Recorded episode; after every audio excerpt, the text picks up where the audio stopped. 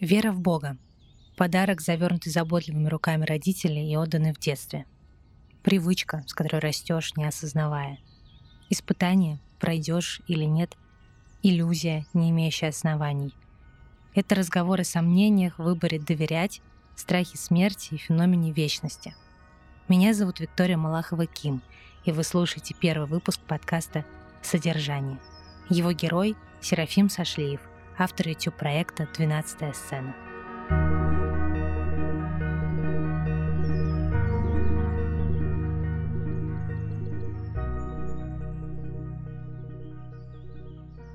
Серафим, привет, и спасибо, что ты пришел в гости. Я очень рада тебя услышать, и даже вот это вот минутное или уже даже 10-минутный разговор перед записью для меня был очень приятен. Я надеюсь, что у нас сегодня получится обсудить э, важные для меня вопросы, потому что я тебе сегодня буду адресовать те вещи, над которыми я размышляю сама. Привет, Виктория. Да, поговорили мы с тобой интересно до записи. Давай не подкачаем и теперь. Я никогда не спрашиваю героев про детство, потому что, не знаю, мне кажется, это, несмотря на то, что детство для каждого человека очень важная история, но мне кажется, про это много говорят, и я всегда избегаю этой темы, но у тебя очень интересная семья, и у тебя очень интересная история, можешь ли ты рассказать, э, как э, воспитание в семье верующих родителей, что это дало именно тебе, как это на тебя повлияло? Слушай, это интересно, что ты так сказала про детство, потому что я тоже, не знаю, об одном ли мы, но я когда слушаю интервью даже интересных мне людей, мне почему-то не очень интересно, как спрашивают про детство. Да. Я не знаю почему. Ну, это какой-то, наверное, бред, то есть я, может, не эмпатичный человек, не знаю, потому что детство реально формирует, да, но мне как-то не очень это интересно. Потом какая-то яркая история, ты цеп... ну, можешь зацепиться и понять, что да, это человек удивительным образом раскрывает, но как тема, да, я, правда, тоже ну, этого избегаю в основном.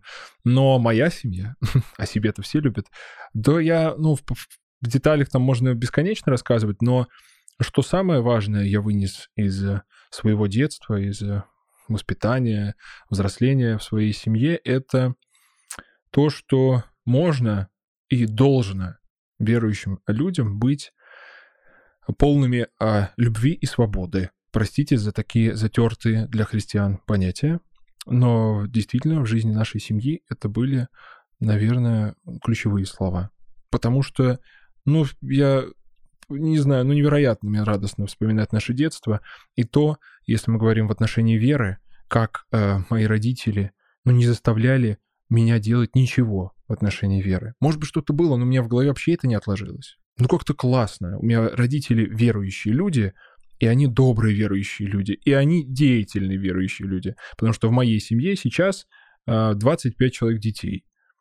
И кровные, и приемные. То есть я видел и в, как, в смысле чувств веру, то есть было, правда, много принятия, прощения, милосердия. Принцип воспитания моего папы лучше погрешить в милости, чем в строгости. Это святоотеческий э, там принцип или высказывание. Ну, в, мой, в, в случае моей семьи это было так и остается.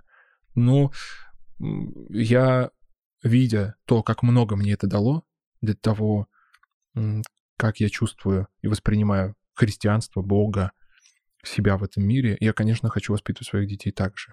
Вот э, руководствуюсь именно этим. Лучше погрешить в милости, то есть переборщить с милостью, чем со строгостью. Я подумала о том, что когда есть семья, которая готова принять много приемных детей э, к себе в дом и в сердце тоже, обычно задают вопросы родителям, как вы на это решились, э, как у вас хватает э, на всех внимания и так далее. Но, наверное, это же не только про то, как там мама и папа делят свое сердце на столько кусочков, это же и про то, когда ты брат. Вот как получается вместить всех братьев и сестер? Понятия не имею, просто это происходит. Может быть, у кого-то из моих братьев или сестер этот вопрос есть. Лично у меня его не было никогда. Всегда, слава богу, я чувствовал каждого э, из этих а детей как родного, как кровного. Никакого деления я не вижу и не делаю. А, понятно, что в процессе этой жизни были разные ситуации, там, когда мы ругаемся и делаем какие-то замечания, может фигурировать тема дома или еще чего-то. Ну, просто мы люди, мы можем сорваться, какую-нибудь глупость сказать, дурь, обидеть. Все это возможно. Вот, но в моем восприятии никогда не было ощущения, что это, ага, это какие-то специальные люди, вот, или какая-то дистанция больше. Нет. Я искренне вот рад, не знаю, почему так получилось, как так получилось, но тому, что я их всегда воспринимал как своих. И никакой это не большой детский дом э, или там детский сад. Нет, это семья. Мы реально семья. Ну и поэтому ровно та же история. Вот мне непонятны проблемы, которые бывают у других, потому что в нашей семье этих проблем просто нет. Вот. Бывают ссоры, бывают конфликты, бывают неожиданные поведения, как кровных, так и приемных. Подставы, оскорбления, предательство. Все это бывает, как и в любой другой семье. Но не воспринимать как своего я не могу никого из них. А может быть могу, но просто не воспринимаю, не знаю. Это как-то само собой, вот так. И мне это очень нравится. Это что-то, мне кажется, много говорит о человеке, в принципе, что ну, если я способен, значит, способны многие в потенциале воспринять чужого как ближнего, как родного. Вот. А, но если задумываться, то, наверное, от мамы это все идет. Мама. С детства нас воспитывали, с младенчества. А, меня пеленал там парень из э, интерната психоневрологического. Это не наш приемный брат. Нет, просто мама на каникулы брала э, людей, взрослых, которые выросли в детдоме, им поставили какой-то диагноз, чтобы не давать им квартиру. У нас бывают такие случаи в государстве. И отправили в э, интернат. И мама многих из этих ребят там в Куровском а, брала к нам семью, и они с нами гуляли, качали нас на качелях, пеленали и так далее.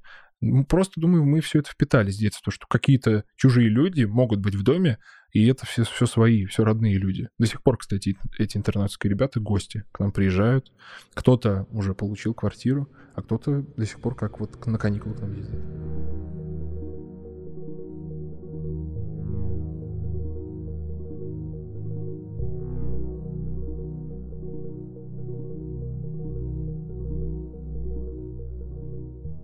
В одном интервью ты сказал э, фразу, которая на самом деле заботит и, и меня тоже. Э, недословно, но самые ярые атеисты — дети священников.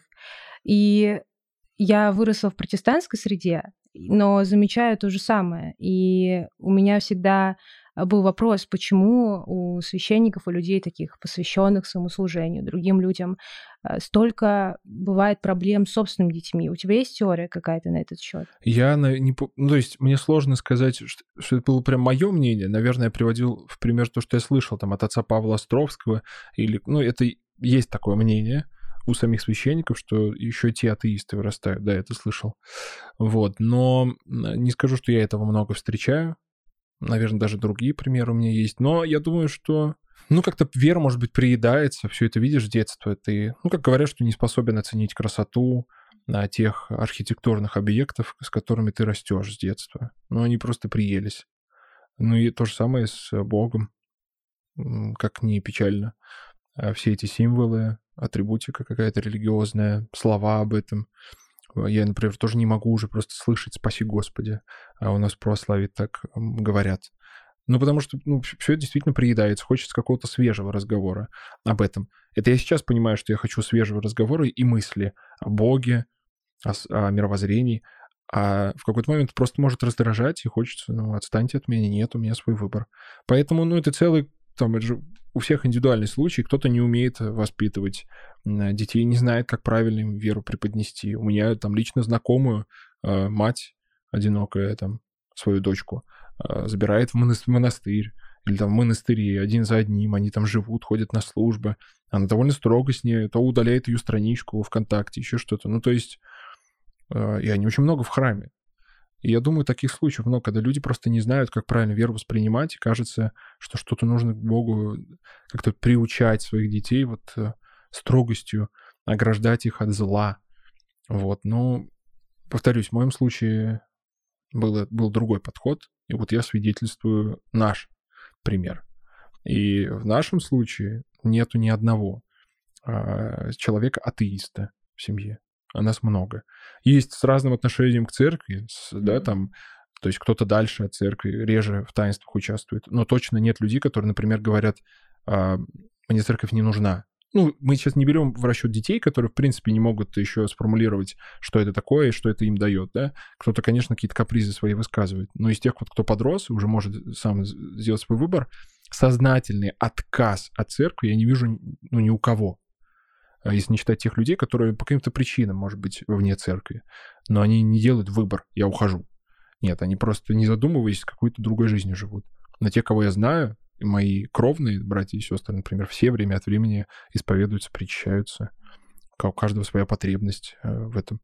А я к чему это привожу? К тому, что пример вот такого воспитания, о котором говорю я, позволяет людям оставаться в церковном пространстве, потому что ты не воспринимаешь веру как давление, как ущемление своего собственного выбора, как что-то тебе навязанное. Нет, этого нет. Не хочешь носить крест, не носи. Не хочешь в храм ходить, не ходи. Но многие этого, думаю, не чувствуют. Вот, и боятся с перепугу, совершают кучу ошибок. И несчастные дети а, вот, отказываются от религии на очень долго. Но ну, кто-то возвращается, просто поняв уже, отделив одно от другого, mm. Пожалев тоже своих родителей, которые просто не знали, как правильно. Когда мы говорим про человека, выросшего в семье изначально уже религиозной, э, верующей, христианской, Э, всегда возникает вопрос, он у меня есть, потому что мои родители верующие. То есть я э, родилась, я с детства в церкви. При этом они там были сначала атеистами, и осознанно в итоге выбрали христианство, но я уже росла там с детской Библией в руках. И периодически я слышу истории, я думаю, и ты слышишь эти истории, когда человек рассказывает про осознанную встречу с Богом в какой-то момент своей жизни, когда он понял, Бог существует, и вот сейчас он со мной наконец заговорил. У меня есть ощущение, что Бог как бы всегда был в моей жизни, и вот этого столкновения первого никогда не случалось, по крайней мере, э, именно осознанно. Я помню, что ты как-то рассказывал, что для тебя это как подарок, да, что тебе угу. подарили в детстве родители веру, и вот с тобой этот подарок а, и существует всю твою жизнь. Но у меня скорее вопрос, не было ли у тебя таких моментов, когда тебе казалось, что это скорее как привычка, а, которую тебя приучили ходить в церковь, верить в Бога, обращаться к Нему, молиться, но вот этого живого контакта как будто бы нет? Были и продолжают быть, конечно. Поэтому я считаю своим долгом все вопросы, которые у меня возникают к церкви, к Богу, к христианству, вот их беспощадно задавать самому себе и ему тоже. Поэтому я просто максимально открыт в этом и готов пересмотреть свою точку зрения, как мне кажется. Ну, наверное, до определенной степени, потому что, повторюсь, детство определяет очень многое в нашем восприятии, тем более, когда опыт церкви связан с чем-то позитивным.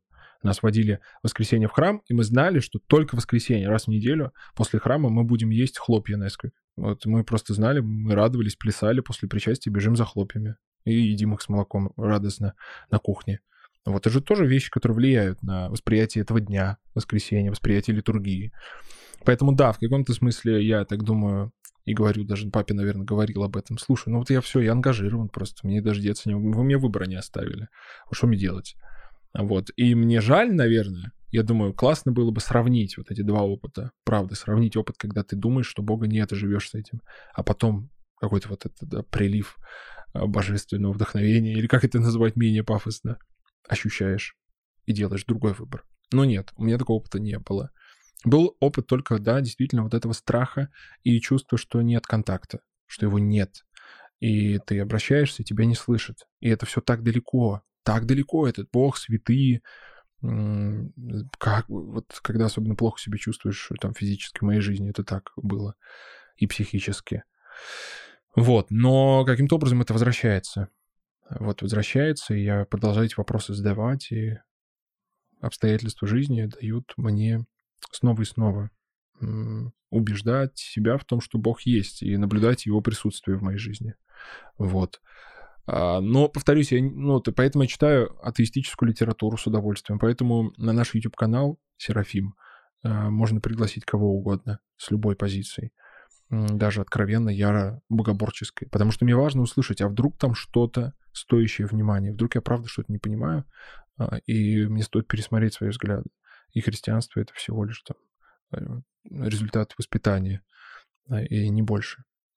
Вот, поэтому нет, открытость, она дает э, сделать веру уже своим собственным выбором. потому что я прошел через разные кризисы, очень тяжелое состояние э, страха, что Бога нет, панического страха, что Бога нет.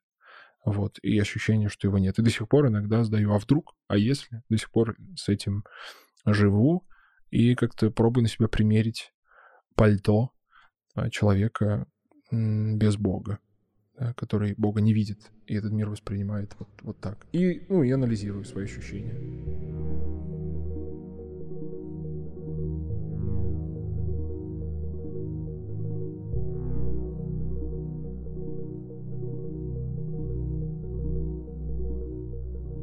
Вопросы, которые возникают э, к Богу, которые, может быть, вызывают какие-то сомнения. Я думаю, они есть у каждого, наверное, христианина, просто разные. У тебя это какие? А смерть какая-то очень хаотичная. Хаотичное явление, смерть. Удивляешься, почему вот именно с этим человеком, именно, именно так, именно в такой форме.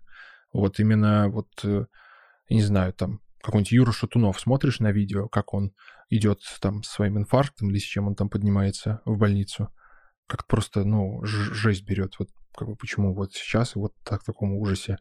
А вот, или там, ну, разные есть истории рассказывают, когда балкон упал на бабушку, mm-hmm. просто отв... ну, отвалился. А вот, я уже молчу про все эти стихийные бедствия. Ну, я не нашел ответа, который мне точно легко примириться с этим. Да, все в руках Божьих, окей. Но почему так жесть-то такая? Почему так жестоко и тяжело? И как будто бы случайно. Случайно все объяснит мир без Бога объяснит эти смерти легче легкого. Потому что кто-то выживает, кто-то нет. И все. Просто совпадение. А если Бог, тем более, который есть любовь, блин, ну тяжело, ну тяжело это объяснить. В какой-то момент объясняешь, смиряешься, успокаиваешься, а потом бац, еще какая-нибудь новость с этой смертью, или у близкого видишь там, или еще как-то вот мою бабушку недавно похоронили, и очередной раз у тебя вот эта смута внутри, что ж такое, блин, ну что что это за смерть? Ну неужели Бог есть? Еще вообще не вижу никакой э, щелочки даже, где свет этот Божий. Нет, это просто мрак и тишина. И, и какая-то, назовем ее паузой да, потому что пауза предполагает, что потом будет плей опять. Но вот в твоих отношениях с Богом, потому что сплошь вот эти вопросы, не понимаю, это в, моей, в моем случае, в моей жизни, в первую очередь, это чувство такого не, не смирение с тем, какова, какая смерть, если наш Господь Бог — это Иисус Христос, как он написан в Евангелии. Не понимаю. Объясните чуть подробнее. Чуть разверните, почему такая странющая вообще смерть. Кто-то со скалы священник падает со своим ребенком там или племянником. Почему? Он просто путешествовал. Блин, ну надо ему умереть, ну сердце отключите в секунду. Ну, пожалуйста, только не со скалы падать, ну это же, блин, больно. Наверное, я подозреваю. Это как-то тяжеловато надо кого-нибудь убить, давайте, пожалуйста, не таким способом, не этими мучениями, если у человека пришла, пришло время забрать у него жизнь. Вот. Это что касается смерти, а другие вопросы вечность стала сложновато принимать в последнее время. Просто принять, что мы будем вечно. Раньше тяжело было принять, что нас однажды не будет, а, ну, прям показалось, да нет, абсурд, бред какой-то. А сейчас мне тяжело принять, что мы будем всегда. Не могу понять. И когда говорят, мы будем там возрастать в любви, шаг за шагом, потому что любовь это бесконечно, потому что Бог есть любовь, а это не могу. Нет. Ну, не приним... ну, не потому что я не говорю этого нет. Я просто не могу это уместить. Я знаю все ответы, дорогие слушатели, особенно православные, которые мне сейчас э, порекомендуют там. Я все это читал, что там значит, надо смиряться перед Богом, естественно, мы ограничены, а он там и так далее, мы не можем все вместить, все осознать, как ребенок в утробе не ожидает, окей. Но я говорю, что сейчас мне это осознать сложно. И в один момент ты просто думаешь, а может просто нет этого ничего и все. Mm-hmm потому что это кажется каким-то абсурдом. Вообще концепция рая и ада кажется иногда абсурдом. Ну, кстати, концепция рая и ада в том виде, в котором я для себя ее осмыслил, мне уже, в принципе, понятно. Ну, то есть вот Царство Божие внутри вас есть. Mm-hmm. Все понятно. Здесь можно уже быть в раю. Как? Я знаю. Я причащался святых христовых тайн и делаю это, э, слава богу, время от времени. Я там, не знаю, совершаю какие-то добрые дела, переживаю что-то в церкви, в молитве, в жизни, что очень похоже на какие-то ощущения, которые я могу назвать райскими очень хорошо. Как, опять же, в Евангелии. Хорошо нам здесь быть. Мне все это понятно, созвучно. Удивительно. Ни с чем не сравнимо. Я играл э, в театре много лет. Я знаю, что такое зрительский успех. И драйв и эйфории, который ты испытываешь от хорошо сыгранной роли. А, я путешествовал, много видел красоты, но ничего не могу сравнить с религиозным опытом, вот переживанием радости, который дается в православном христианстве. Поэтому мне вот это понятно. Здесь ты это принимаешь, здесь ты в этом развиваешься, и здесь ты в этом умираешь. И просто реально смерть — это переход, и дальше ты в этом же состоянии ликования какого-то, радости и света, чистоты. Ты вечную жизнь переходишь. Вот он, рай весь. Вот он, на этом и закончен. Вот. И то же самое с адом, ровно это же. Ад я испытывал, как мне кажется, не, ну, не в полной мере, наверное, вот, но в состояниях невротических. Паническая атака, невроз, который тебя не покидает, когда смотришь на людей и видишь трупы просто. У меня было такое время. Вот, и я думаю, это адское состояние, близкое, ну, как минимум, вектор. Это не в рай, а в ад. Вот, это то же самое. Ты себя здесь укрепляешь в адском состоянии, умираешь и остаешься в этом состоянии. Вот. Просто ни, никто тебя не наказывает и не приговаривает. Просто тебе с Богом, ну, некомфортно. Тебе с Богом сложно быть. Ты себя не сроднил с Богом. Тебя нельзя никуда поместить, ни в какой райский сад — как бы простив тебя. Причем здесь прощение? Ты себя сам не воспитал как э, человека, как, чел, как друга Бога, как родственника Бога, да. Ты себя не воспитал таким образом, не взрастил себя, не захотел, даже голову не повернул в эту сторону. Благоразумный разбойник повернул, наделал делов, тоже, думаю, к аду себя готовил. А, но потом в последний момент говорит, помяни меня во царстве твоем, то есть кается, поворачивает голову ко Христу. И тут же, тут же Христос ему говорит, первый будешь в раю. Поэтому, извини, что я так э, развернул ответ на твое замечание про рай и ад. Вот как бы я понимаю, что есть определенные состояния, я верю, что мы их наследуем в ту жизнь. Вот и все. А не то, что где-то мы жаримся, не жаримся. Вот. Но в контексте вечности, да, сложно это осознать. И рай, и ад. Опять же, в контексте того, что это никогда не закончится. Может быть, есть у кого-то интересный оригинальный ответ на это? Ну, я просто помню, один раз мне снился сон, э, в котором мне казалось, что я встретилась с Богом, и мне было очень хорошо, и я не хотела просыпаться. То есть я осознанно понимала, что мне нужно проснуться, но мне не хотелось из этого состояния выходить. И, наверное, это и есть то самое вот это ощущение не физическое, а душевное. Но да, контекст вечности, он как-то очень все опутает.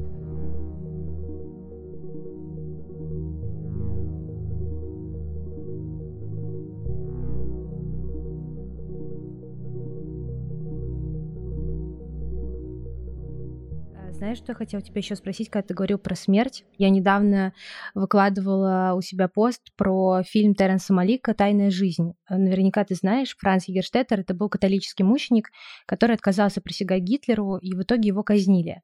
И не смотрел? Нет, не Это смотрел. потрясающей красоты э, фильм, и он наполнен просто какими-то такими диалогами, которые, с которыми ты потом живешь.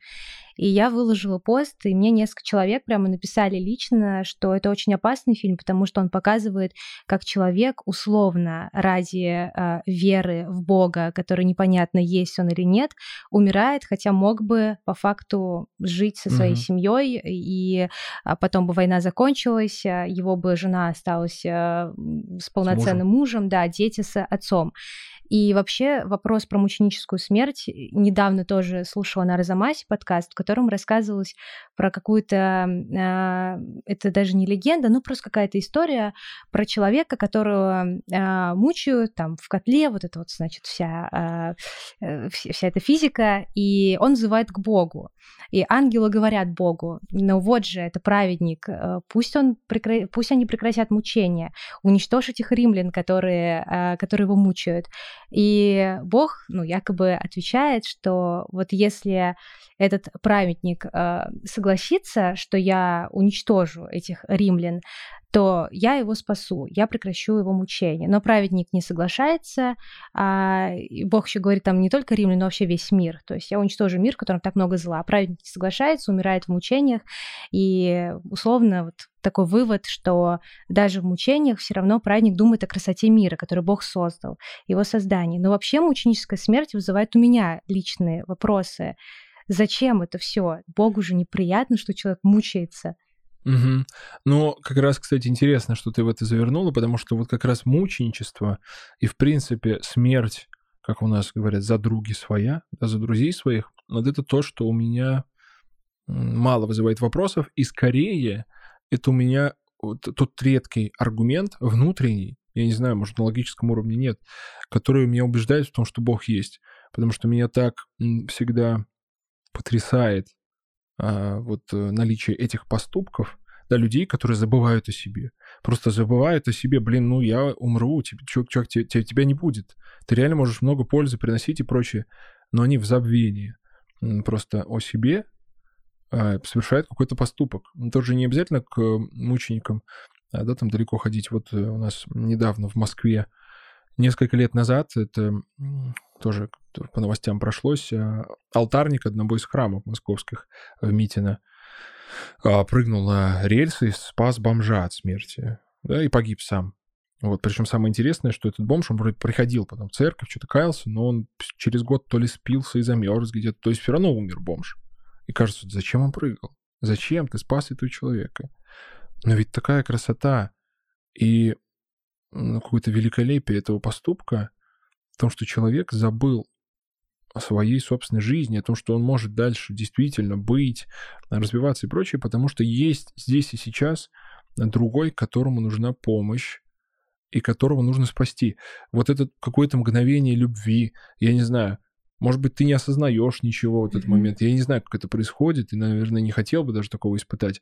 Но меня так это восторгает, вот, что... Ну, это в контексте за другого, да, человека. Вот, а ты сейчас говоришь про те вещи, когда просто тебя там предлагают отречься от Христа, например, да, а ты не отрекаешься и гибнешь. Хотя ты мог просто отречься и держать пальцы крестиком, да, вот. Зато дальше бы жил и каялся благополучно. Вот покаялся, сказал, прости, Господи, ты, ты же видел, я просто хотел дальше жить. Вот. Но в фильме «Молчание», да, у Скорсеса очень mm-hmm. остро этот вопрос ставится. Но при этом что-то в этом есть, видимо, ну, непоследовательное, что ли. То есть я не думаю, что Бог осудит тех людей, которые смолодушествуют или что-то. Не, не, не знаю, не думаю, что Бог вообще никого не, не осудит прямую. Но сам человек вот для себя.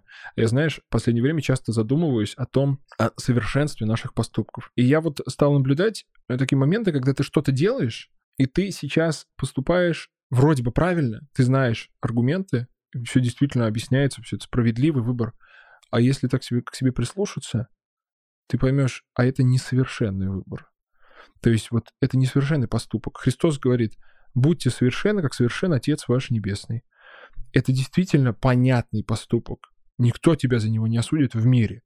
Но только ты один поймешь, что я мог вообще-то поступить иначе, и это было бы шагом совершенства, вот как бы подлинно евангельским поступком.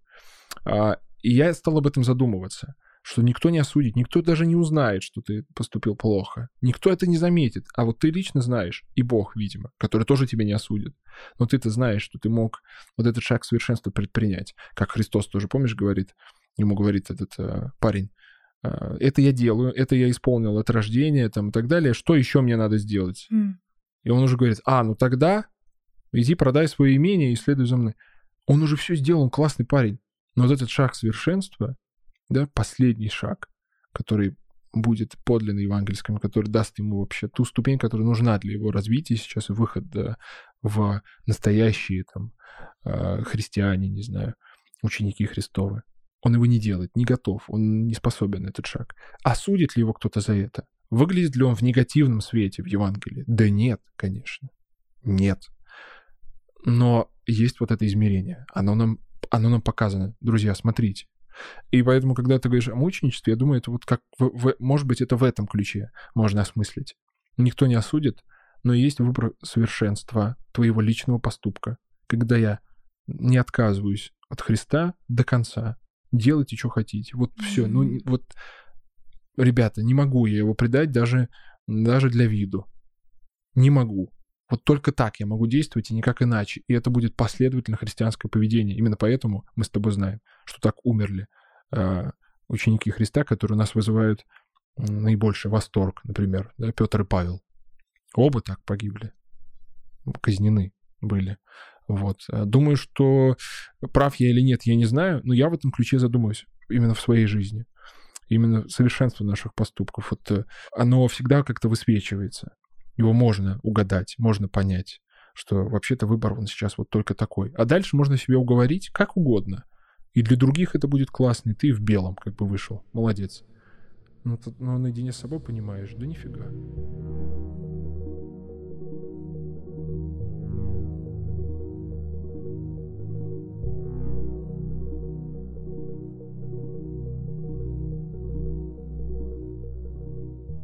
Главный страх сейчас? Может быть, он вообще не связан с какими-то физическими страхами, а вообще глобально? Да, я думаю, по-прежнему остается страх э, смерти, да. Ну, моей личной смерти. Пока как- как-то я это не переварил до конца. Мгновениями, в том числе и в храме, после таинств, такими настроениями, я к этому легко отношусь. Или просто забываю об этом. Но когда вопрос стоит очень остро, нет, меня смерть пугает. Меня пугает смерть определенно. Ну, думаю, что это главное. Есть всякие локальные, вот, но ничего не сравнится с этим. Не, не вызывает у меня тряски какой-то, да, но просто все равно мне как-то смерть очень страшна, и она меня отторгает. Это как явление. Повторюсь, недавно похоронили бабушку, очень близко я видел э, смерть, то есть мы приехали в квартиру, где увидели ее мертвой, никто не ожидал этого. Там хоронили, очень э, близкий нам человек, поэтому это все было прям вот руками, прям все это делалось. С крышкой гроба там стояли, я не знаю, прям вот. Ну, все это было, потому что это наш близкий человек. И как отвратительна смерть. Как же она отвратительна. Поэтому думаю, что страх смерти — это мой ключевой страх сегодня. Интересно про смерть, почему мы ее так сильно боимся. Я просто как будто бы избегаю этой темы вообще. Ну, то есть даже не подхожу к ней близко. У меня тоже умирали бабушки, дедушки, э, но я всегда как будто бы запрещаю себе думать о том, что умрут родители, или я умру, или мои близкие умрут. Как будто бы смерти не существует. Но, с другой стороны, я понимаю, что для меня, как для христианки, это важная история. Вот эта мысль о победе над смертью и равнодушие к ней по факту, что смерть — это не конец, и физическая смерть тем более не конец — но все равно как глубоко этот страх сидит вот просто на человеческом биологическом уровне даже. Да, да, ведь здоровое восприятие смерти а, Христос сам задает нам, когда хоронит своего друга Лазаря. Ну, как хоронит, нет, он же его воскрешает. Да. Но приходит к умершему телу Лазаря. Вот, и он, Иисус прослезился, там сказано, mm-hmm. буквально. И поэтому наш Бог плачет по поводу смерти. Вот, но воскрешает, то есть побеждает, преодолевает. Но вот да, какая-то скорбь по поводу ухода, но пусть мертвые хоронят мертвецов все-таки. Но жизнь побеждает, жизнь продолжается. Она должна взять свое обязательно. Смерть не должна тебя, ну, отравлять твою жизнь. Меня очень отравило буквально смерть бабушки. И вот несколько дней это я звонил даже священнику, буквально, то есть я пытался найти какую-то зацепку, чтобы выбираться. Это не была какая-то катастрофа, бытия. Нет, я уже переживал и более страшные смерти. Молодых людей я хоронил, которых я знаю лично. И это были мои самые сильные потрясения, которые изменили мое отношение вообще к христианству, да, там какие-то родились сомнения первые, и мой сознательный приход в церковь в результате.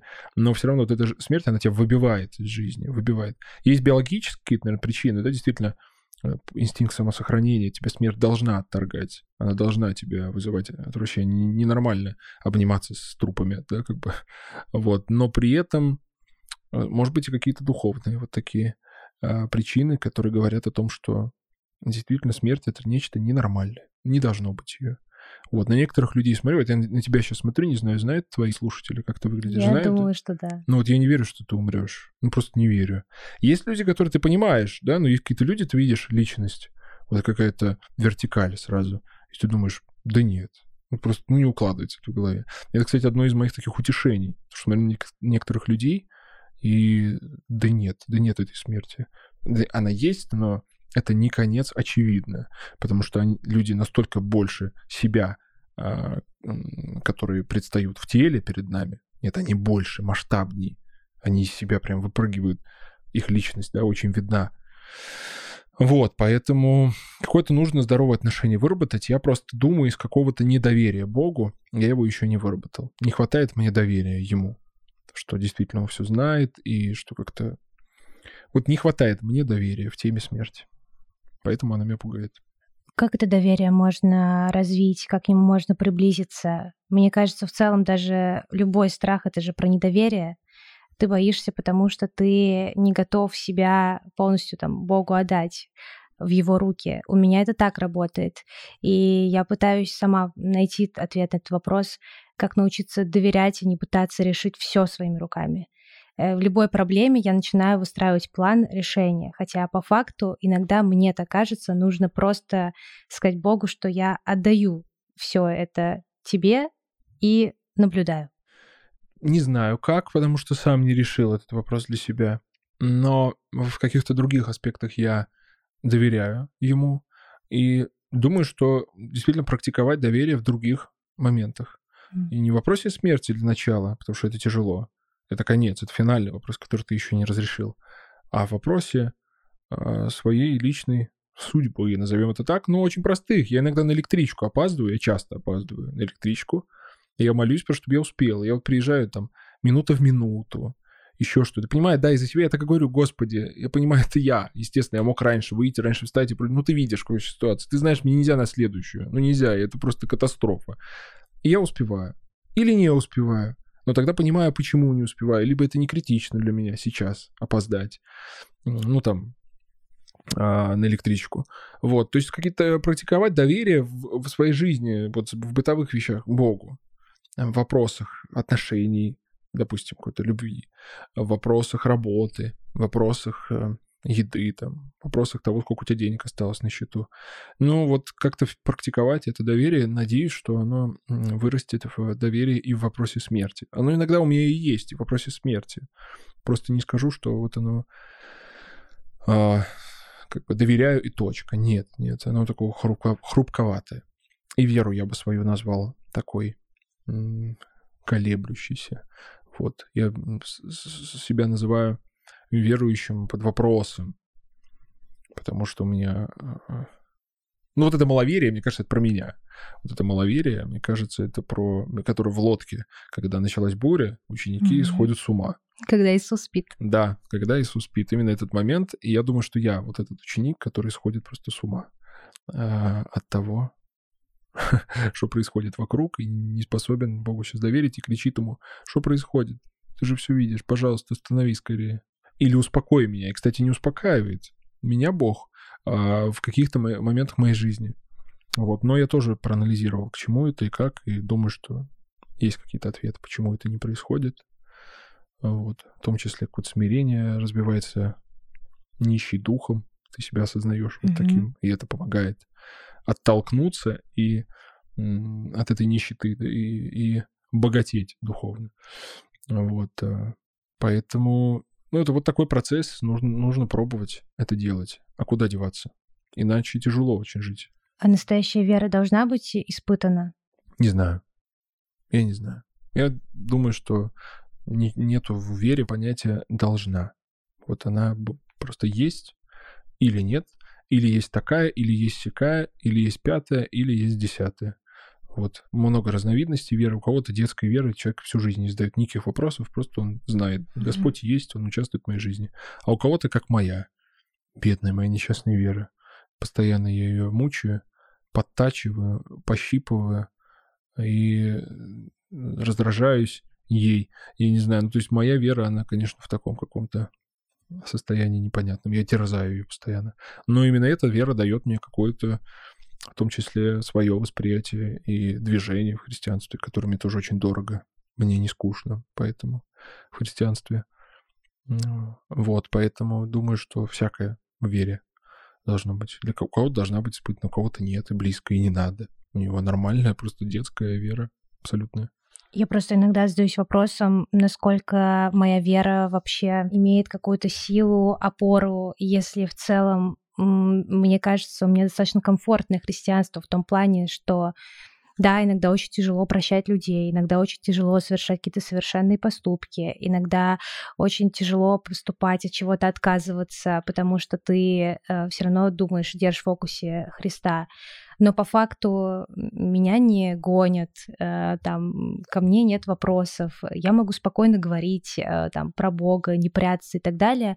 Иногда встречаю а, людей, которые, например, ездили в какие-то страны, где христианство под запретом, но они все равно пронесли эту веру. Я думаю, что я? Я просто живу, хожу по воскресеньям в церковь, иногда не только по воскресеньям, и в целом все, и нет никаких вот этих решений. Слава Богу. Благодари Бога. Я тоже благодарю за свою жизнь. У меня тоже не так много этих испытаний есть какие-то, связанные, вот, повторюсь, с этой смертью, какими-то моими неврозами на этот счет.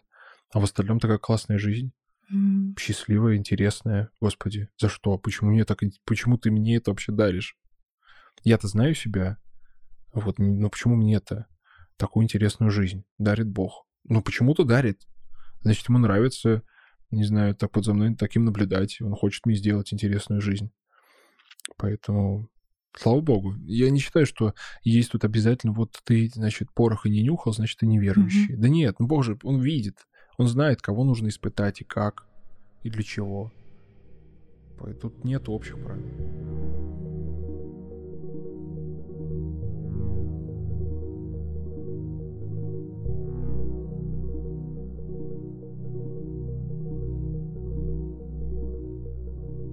Кто для тебя человек? Ты. Mm. А есть э, не люди. Не, знаешь, мне, кстати, логику я услышал недавно про то, что есть люди, которые теряют свое человеческое достоинство или что-то такое. Расчеловечивание, это же выпуск такой есть. Да. Но я не знаю, сколько это так. Мне кажется, все равно мы люди. Всегда.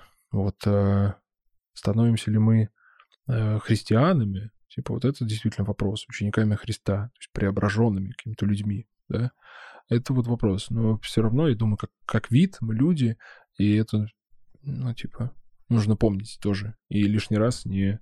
Потому что это тоже дискриминация какая-то начинается. Человек недостоин быть человеком. Типа, он не человеческого звания уже. Это может рождать какие-то страшные вещи тоже. Поэтому для меня человек — это, это ребенок Бога. Могу добавить любимый ребенок. Из чего состоит человек? А, могу богословски. Православное богословие открываем. Дух, душа и тело. Человек трех составен. Дух, душа и тело. Да почему нет? Думаю, что так и есть. Я так и чувствую, что человек вот из этого состоит. Как ты относишься к эго? Что такое эго для тебя? Эго — это моя главная характеристика. Вот. Я целиком и полностью состою из эго. Это внимание, обращенное к себе.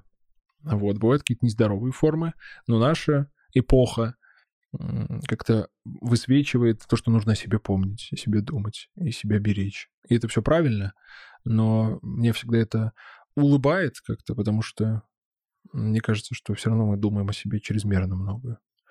Вот, э, и даже пусть в нездоровом смысле жалеем, жалеем себя, как у нас все тяжело, какие мы несчастные, но это тоже эго. Вот, э, отсутствие заботы, вот такое нездоровое проявление, но а, эгоизма, в смысле, да. Но эго, что это я, направленность на себя. И мне, например, надо работать с этим. И я стараюсь с этим работать, потому что я стал ловить себя на ощущение, что я некоторых людей вот э, просто не уважаю, и они очевидным образом мои интересы выше, чем их. И это всем должно быть понятно. Вообще-то я важнее. Вообще-то понятно, что мне сейчас важнее дело, чем у тебя.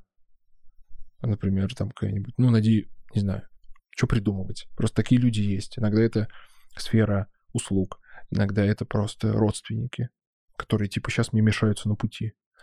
Вот, поэтому такая направленность на себя, которая может быть как э, здоровой, так и нездоровой. И как ты с этим работаешь? Я работаю, ну, как, вот правда, мне кажется, автоматически это работа, как у нас говорят, благодатью Божией. В какой-то момент просто это работа от участия в таинствах, в моем случае, от сознательного движения в церкви развития, ты вдруг обнаруживаешь какие-то вещи в себе. Я стал обнаруживать какие-то вещи в себе, в частности, вот, это, вот этот нездоровый совершенно эгоизм, самолюбие, самолюбование, несмирение, упертость, тоже такую плохую. И я стал чаще ставить себя на место других. Чаще, чем раньше. Все равно редко, но чаще и больше. И вот это абсолютно банальнейший совет, но он рабочий, друзья. Ну, он рабочий. Просто попробуйте так делать чаще. Ставить себя на место другого человека. И понять, а как тебе было бы в его шкуре сейчас. И это преображает жизнь. Последний момент, э, события, разговор, слово, все что угодно, за которое тебе стыдно, где хм. ты свое не усмирил. Ой, вообще так точно спрашиваешь, это было сегодня. Вот надеюсь, что моя сестра не будет это слушать, этот подкаст, потому что это про нее. Вот мы сейчас не делаем один проект, и она мне поделилась хорошей новостью. Она-то поделилась как радостной новостью, потому что она ответственна за определенный там сегмент в нашем проекте, и она поделилась тем своими какими-то наработками, и я а, высказал какую-то критическую мысль. Я начал прям... Ну, есть слово типа говница, знаешь. я не прошу прощения, если у нас очень чистые слушатели я что-то такое, такое начал делать, то есть вот прям вот упертость не пойми с чего. И мне прям физически стало плохо. Физически. Я был в метро, мне стало плохо от того, какая же я сволочь. А зачем? А зачем ты сейчас это делаешь? Я зацепился за слово какое-то, которое она там сказала, описывая это. Оно мне не понравилось, и начал это раскручивать очень как-то вот пренебрегая тем вообще-то, что она моя дорогая сестра, нужно о ней позаботиться нужно ее беречь, там, нужно любить ее и так далее. Но так как ты спросила прямо, говорю как есть. Это тот момент, я попросил у нее прощения, как только Wi-Fi подключился. Мне стало легче, правда. Но это прям стыдно за это. Вспоминаю, как я себя так веду очень часто. И мне так сейчас дискомфортно. Сама задала вопрос, сама получила ответ, и прям сижу, я чувствую, как на физическом уровне Удивительно. Только что я тебе хотел сказать. Э, словосочетание на физическом уровне, да. Да. И мне физически было плохо. Сегодня такое редко, кстати, бывает. Это было несколько минут, но я э, ехал вот в этом вагоне и не понимал, куда деться от того, какой я плохой человек. Вот какой ужасный поступок. Это все, не, это все какие-то слова, они рядом. Я думаю, ты mm-hmm. как раз понимаешь, о чем речь. Просто ты мерзкий и смердящий эти, этой своей негативной стороной. Вот и, други... и ты отравляешь. Ты не делаешь этот мир лучше, христианин фигов. Ты не делаешь этот мир лучше, делаешь хуже. Вот, ты радость встречаешь а, злом, непринятием, а, деструктивной критикой. Вот. Как это возможно у христианина? Как это возможно у человека, который читает Евангелие, молится и говорит везде о вере, о любви и так далее? Вот, пожалуйста, типичный пример лицемерия, которым непременно надо работать. Если ты в этом остаешься, то твое христи- христианство в тебе терпит фиаско. И, э, ну, блин, если ты живешь с этим спокойно, мне, я не люблю таких людей. Видишь, по других я легко скажу и буду перечислять сейчас, кто это. Но я такой в первую очередь. Если говорить про смирение, есть вопрос, который меня э, довольно давно беспокоит. Я его задавала нескольким людям, но все никак не могу найти удовлетворяющий ответ. Но вдруг сейчас что-то произойдет. А, я всегда думаю про смирение и вспоминаю вот эту знаменитую фразу про подставить другую э, щеку, когда тебя ударили. И раньше мне казалось это единственным верным решением, что так и нужно. Там нас бьют, а мы терпим, да, mm-hmm. и вот все эти пафосные слова про э, вот эти вещи, но чем больше ты читаешь про те же личные границы и понимаешь, что невозможно отвечать просто повернувшись другой стороной на каждую обиду и так далее, это просто невозможно так жить. Но я все еще не могу понять, где находится точка баланса между тем, что я, возможно, не даю агрессивно сдачи, но я и все равно защищаю себя, свое пространство, там, свои интересы. Ну, ты хоть на одну обиду так отвечаешь, честно? Подставляешь щеку? Но я же это говорю, думаю, метафорично. Ну и метафорично. Метафорично, да. Да? Да, бывает. Точно? Точно? Часто это в твоей жизни? Э, не знаю, сейчас реже, потому что начала на это обращать внимание. Но угу. раньше неспособность говорить нет, это было большой моей проблемой, потому что э, я помню, что, допустим, у нас какие-то есть конфликтные ситуации, рабочие, не только рабочие. И в целом я продолжаю как будто бы давать шанс человеку бесконечно, хотя ну, любой человек со стороны скажет, пора закрыть эту дверь и идти дальше. А я все, ну нет, я верю в лучшее, и все равно мы продолжаем коммуницировать, э, меня продолжают эмоционально бить, но я все равно, э, как бы физического абьюза никогда не было, но я помню эти коммуникации с людьми, которые, вот как мы говорим про токсичность, вот это было оно. Вот, да, я, кстати, не произнес это слово, это же это именно токсичность, да. Ну, видишь, в этом как раз мы с тобой очень разные, потому что я тот человек, который способен говорить нет, еще как. И это, наверное, говорю чаще, чем да. И вообще часто говорю нет. Я заметил за собой просто ни с чего. Мне просто не нравится, что ко мне обратились после какой-то просьбы. И вот тогда я говорю нет. Потом могу сделать. Вот, но я встречаю сначала негативные реакции, сначала отторжением, сначала неприятием. Я это за собой наблюдаю. Поэтому для меня заповедь «подставь щеку» настолько актуальна а, в смысле того, что мне это необходимо. Мне просто необходимо подставить щеку. Наконец. Вот, потому что в основном я всех луплю вот по, по, по щекам, как мне кажется. Поэтому вот нам нужно с тобой что-то, знаешь, друг на друга поглядеть. Вот, и мы, наверное, придем к чему-то, к золотой середине той самой. Вот, э, и понять, э, что деструктивно в твоем поведении, mm. в твоем выборе, а что в моем. И таким образом мы э, подкорректируем это, потому что мне это не знакомо, мне я не даю скорее второго шанса.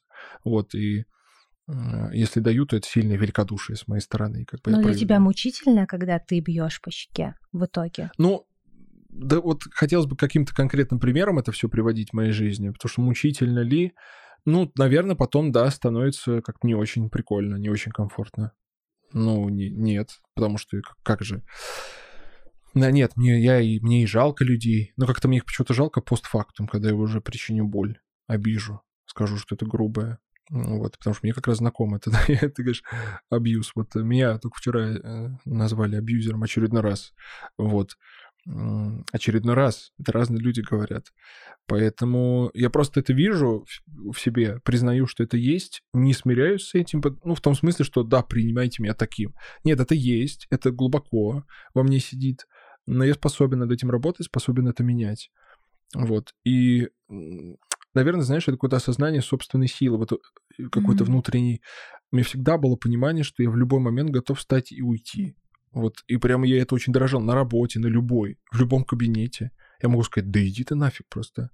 И грубее. Вот, я чувствую в себе силу сказать это.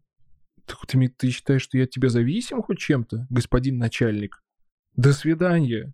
До свидания. Нет, вообще, я тут... То есть в этом смысле знаю себе цену.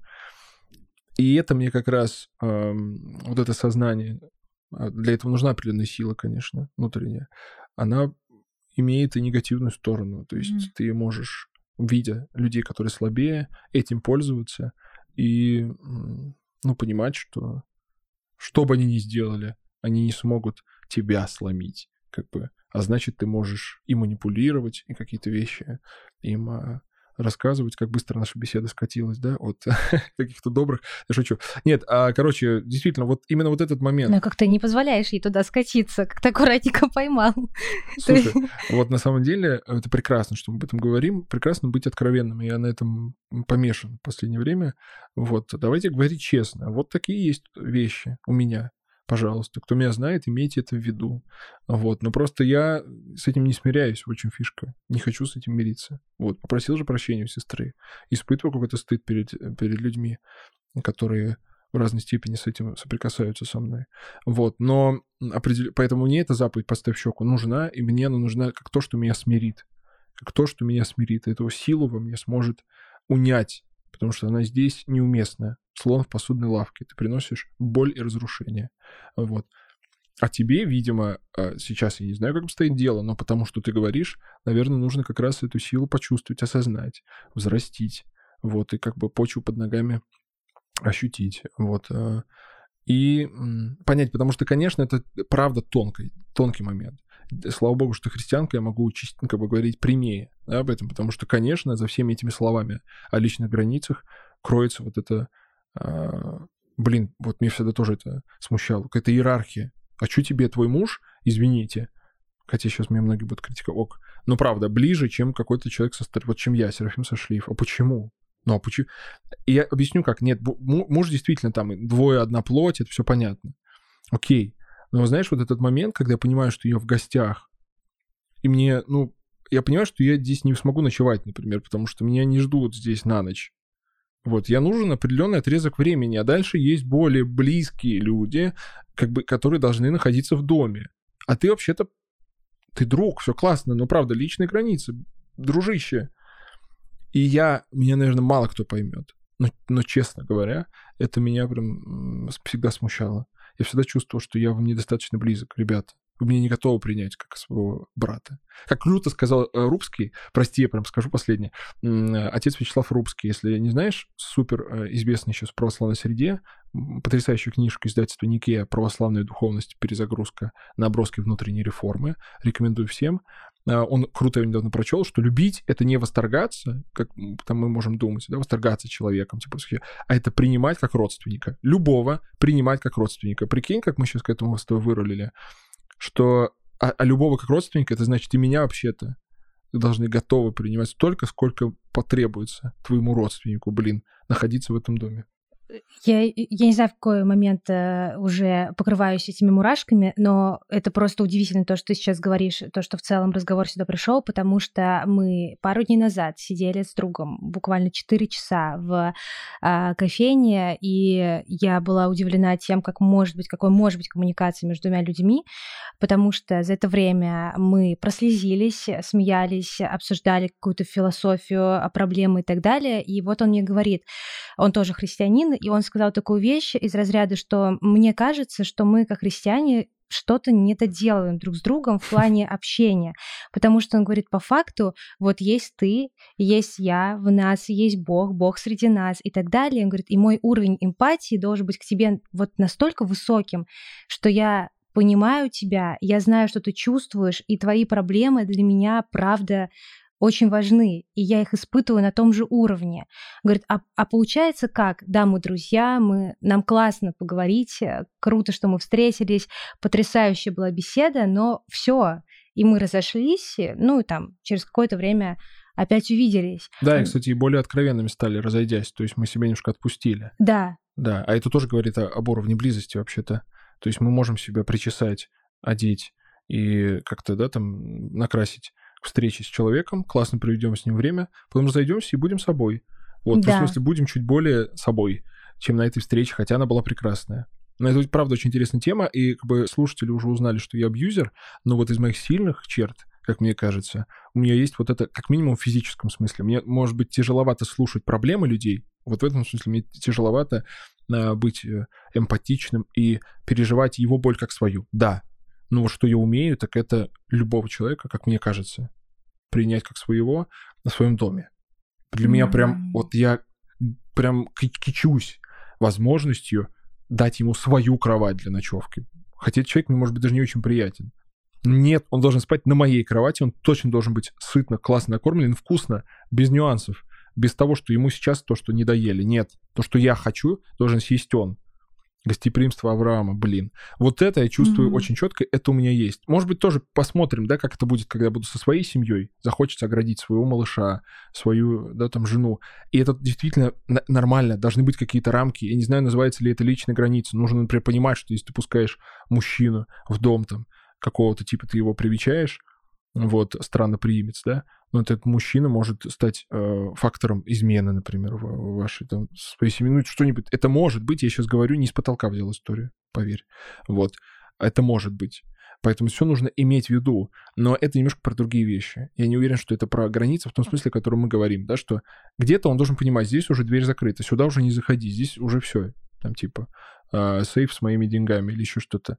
Нет, это не до сумасшествия, но внутренне нужно чувствовать, что человек тебе родня. Куда э, готов отца пустить, э, пускай и его. Вот. Но в, включая разум. Знаешь за ним какие-то проблемы, знаешь, что он... Разные могут быть вещи, правда, э, какие-то с его вредными привычками. Просто имей это в виду, и все. Ко всему подходить с разумом, но супер мысль твоего друга — о том, что мы чего-то не доделываем, христиане, она офигенная. И это то, что мы можем предложить этому миру. Ту близость, братство, родство, которое люди не находят в этом мире. Не находят справедливо, потому что с чего бы? Mm-hmm. Мы едем в маршрутке все по разным делам. С чего бы? Разные, мне еще не очень приятно, как вы пахнете, как вы выглядите. С того, родной, с того. что сказал тебе Иисус Христос. Кто сделал... Как это, да? Одному из малых сих сделал mm. мне. Все, точка у тебя вопросов не должно А я все время вспоминаю, когда жаждал, вы напоили меня, и эта фраза всегда в моей голове. Это, Но это, это, один, очень, это один отрывок. Это очень сложная вещь. И мы ходили тут кормить бездомных несколько раз подряд. В моменте ты не чувствуешь границы. Это такой же человек. Но вот этот первый шажок в это пространство, куда они приходят за едой, это всегда сложно. Угу. И особенно сложно даже вот не первый шаг, а когда ты туда собираешься поехать. Всегда находится какая-то мысль, которая тебя может остановить. Но удивительно, что ВКонтакте ты не чувствуешь ни неприятного запаха. В общем, да, это, наверное, главный да нет, это вызов. очень крутая история с помощью бездомных. Нет, в ней есть какой-то азарт даже. Да. Вот мне гораздо есть более сложные виды помощи, наверное, какие-то будничные. Для меня сложные и скучные. Вот как у нас в фонде «Русская береза». Моя мама директор. Там помогают старикам, инвалидам, матерям-одиночкам. Mm храмам, в том числе бедным. Там прям посылки какие-то собирают. То есть это такая будничная история, довольно э, тяжелая, на самом деле, скучноватая. Вот, но это супер необходимое. Супер необходимое людям. Вот. А в этих таких вот, да, там, накормить бедного, нищего, в этом есть какой-то азарт такой определенный. Ну, то есть сделать это кажется прикольным. Но нужно воспитывать и будничную такую помощь, потому что мы же с тобой нуждаемся в разном, правильно? Вот и поесть, и поспать в тепле, вот, и там кино посмотреть. Поэтому, да, это очень любопытно. И я так надеюсь, что ни я, ни ты не оставим это просто разговором в этом подкасте. Да. Вот, а что все-таки мы как-то это поймем что-то об этом и будем, вот выйдем сейчас, и все это будем помнить и делать. Потому что а как иначе? Мы зачем тогда христиане-то?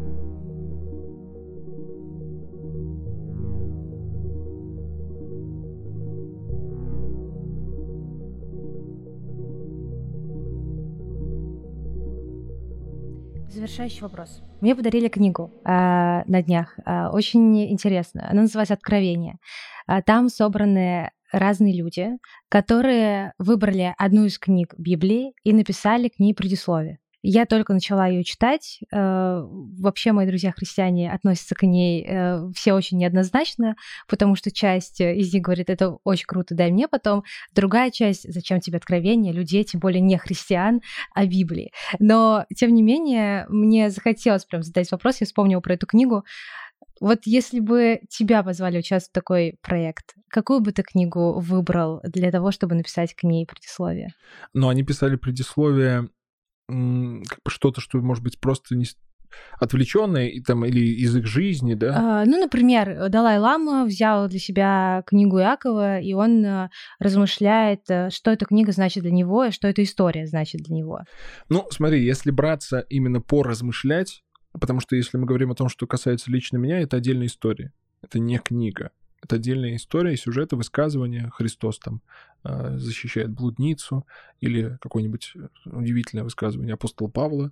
Вот. Но если брать все-таки книгу, то мы разберемся с Иовом, я думаю, или Иовом. Вот. И это же одна из немногих книг, которая так с такой беспощадной просто честностью признает наличие страдания и э, которое, в общем-то, Бог видит действительно, вот он понимает, что оно происходит, и даже в каком-то смысле санкционирует. То есть он дает возможность быть этому страданию. И такому страданию, которое, то, о чем мы с Тусин говорили, которое как бы как, зачем, почему, пожалуйста, нет, ну не в таком виде. Вот, и у Иова ровно эта история происходит, да. Теряет семью, теряет э, здоровье, вот, э, и так далее. И было бы очень интересно взглянуть э, на эту книгу поподробнее, вот и э, подумать о том, что такое все-таки страдание, раз Бог его видит и допускает. Вот. Что же все-таки это такое? Почему оно может быть приемлемым в нашей жизни? Почему и как его можно осмыслить? И как я какое-то свое страдание в этой жизни, пусть и не, ни, в ко, ни, ни в коей мере не сопоставимое с, со страданием Иова, как я его все-таки осмыслил, и за какое страдание я благодарен. А я благодарен за страдания, которые до сих пор мне не дают покоя. Жало в плоти, как говорит апостол mm-hmm. Павел, до сих пор мне не дают покоя.